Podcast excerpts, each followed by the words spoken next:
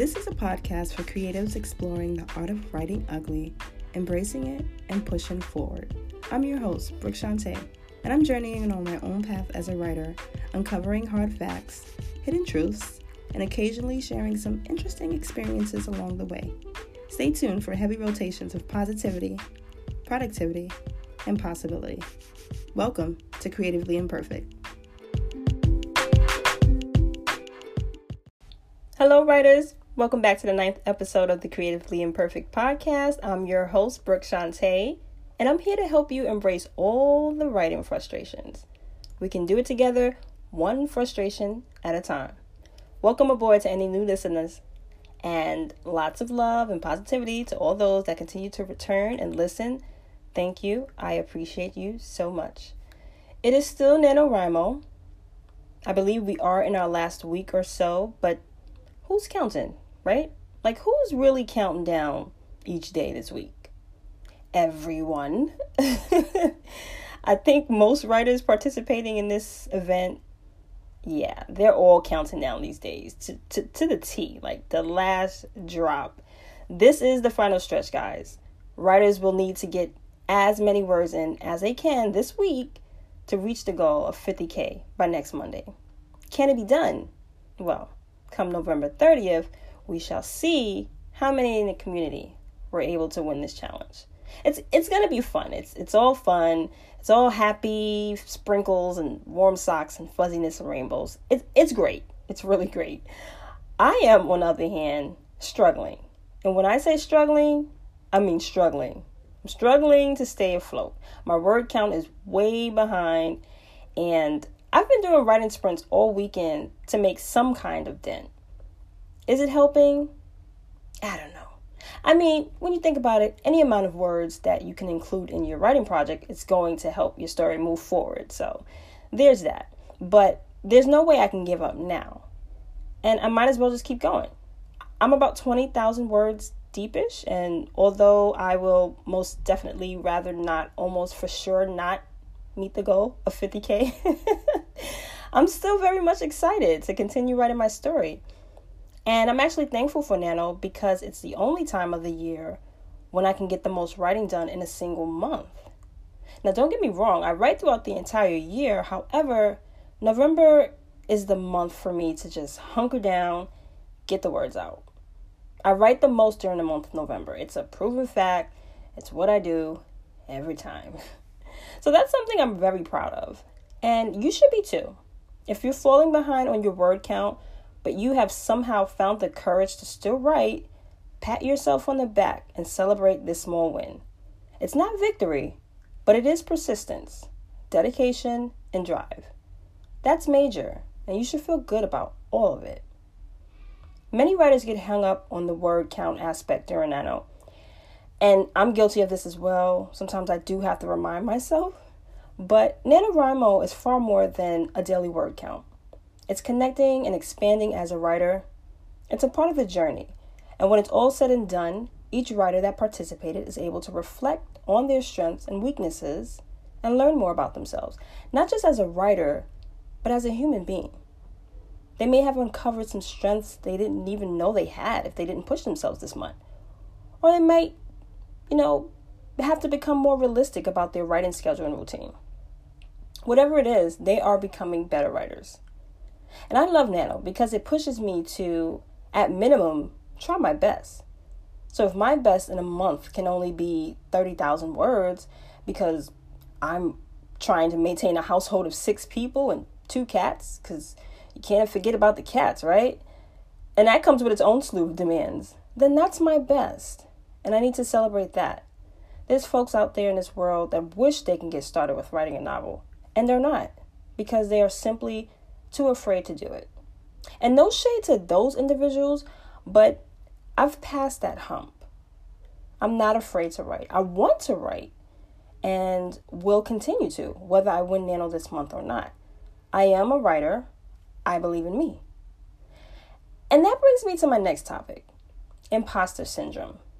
I was talking to a sister friend of mine about this very thing, imposter syndrome, and how it sneaks up on writers. Sometimes we don't even know that we're experiencing it, but it is in fact happening, And if we're not careful to nip it in the butt, we will do more damage than good to who we are as writers. Let's unpack the term imposter syndrome for a moment. For those of you that are going like, wait, what? as there are all kinds of definitions online about it, all kinds of books and posts explaining it. And I'm looking at my notes so I can reference this correctly. First identified by clinical psychologists Pauline Clance and Susan Imes back in the day day of 1978. So, long story short, it's a whole mental thing that's been jacking people's mindsets for decades.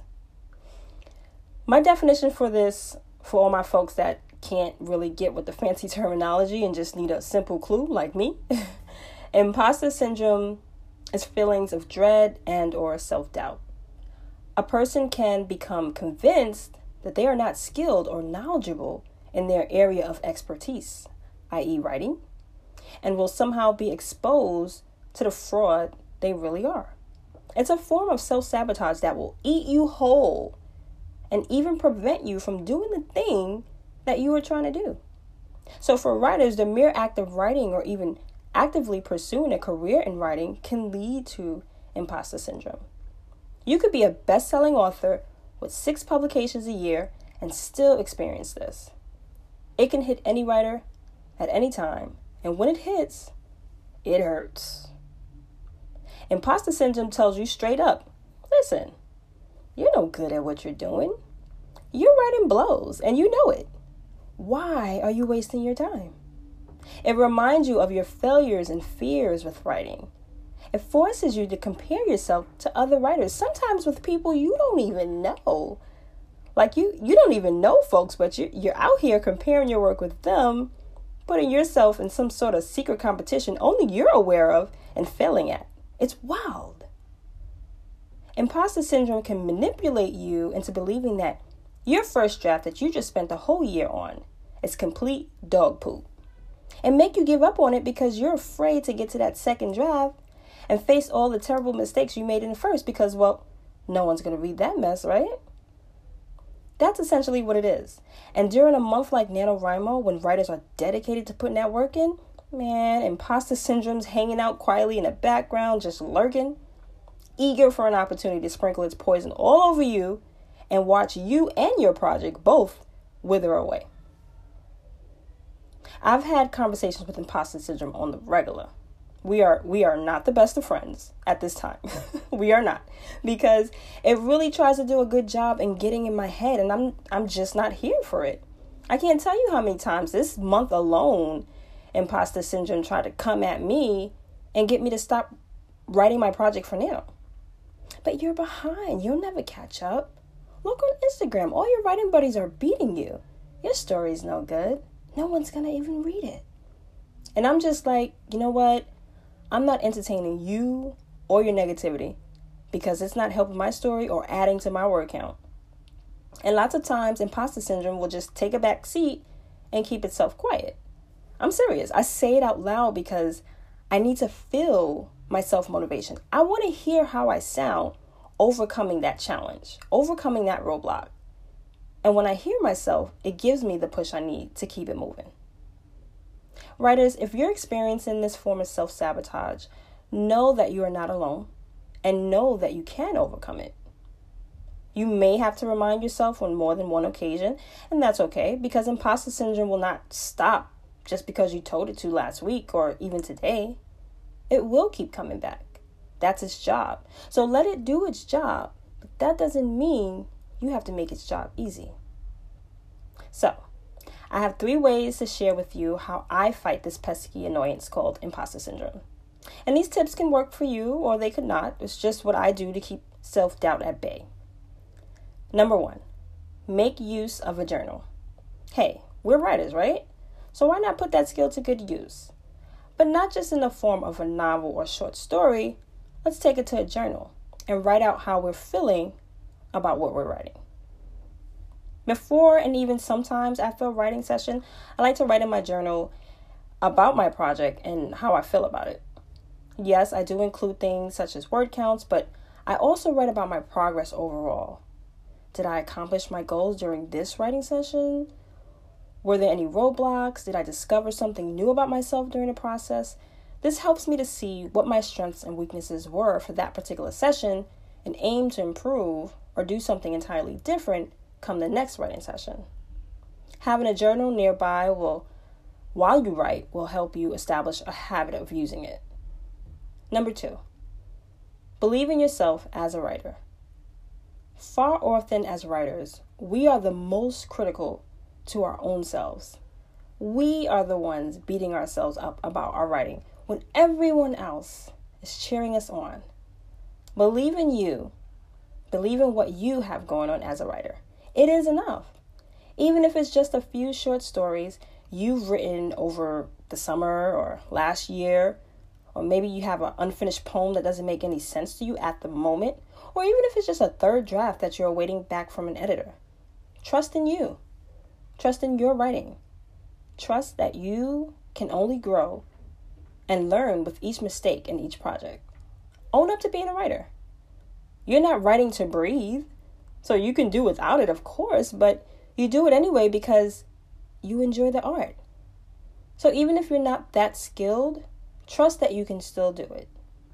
So what if none of it makes sense? You're still a writer. Believe in you because no one else can do that part for you. Number three, join a writing community. Sometimes when the going gets tough, all it takes is that one person to root for you and your goals to get you back on track. Our community of writers are filled with some of the most positive and inspiring people I know. They are oozing with motivation and genuine happiness for their fellow writers. And many that's a part of the writing community haven't even met their writing buddies in real life. But that support system now that that's real. Nothing like an Instagram writing buddy you've never met to give you that jolt you need to keep writing. These folks are intense and they're super encouraging. I saw a post come up in my feed the other day of a writer that I didn't know, but she was talking about how she overcame feelings of doubt and was able to get through her frustrations and publish her book. I made a comment on her post that I was proud of her. We're not following each other, but her post just happened to come up in one of those like hashtags that I follow, and I was captivated by her story. So much so that I felt compelled to con- to congratulate her. And it's like that all the time in the writing community. People will cheer for you because they genuinely want to see you win.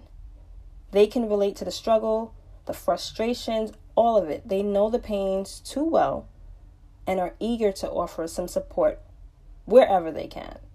It's beautiful. So, those are my tips. Now, I only got three, and as I continue to grow, I may be able to add on to this list, but these things have helped me combat feelings of self doubt, and maybe they can help you too. Have you ever experienced writer imposter syndrome? How do you deal with feelings of self doubt and fraud? Anyone not ever experienced these feelings? or what keeps you focused? Share your thoughts with me. I'd love to hear all about it.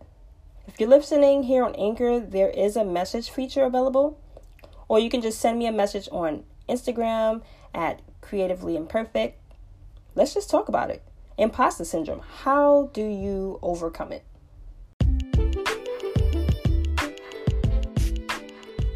All right, friends, now it's time for so long. No, let me stop. But it is time to go.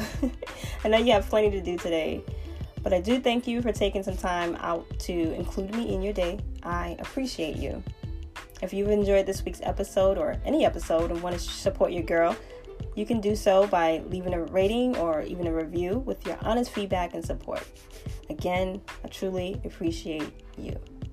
Get yourself on my email list I send out monthly newsletters detailing my latest content that's available or coming soon. And you can get your name on the list by heading on over to my website at creativelyimperfect.com. I will leave you with the words of Maureen McCann. She's an executive career strategist that I do not know, but her quote is really fire and it goes great with this topic. Maureen says, My guess is there's no real fix for imposter syndrome but to bravely challenge it on a regular basis until you begin to feel it less and less, and it slowly fades away. Until next week, creatives, Happy writing.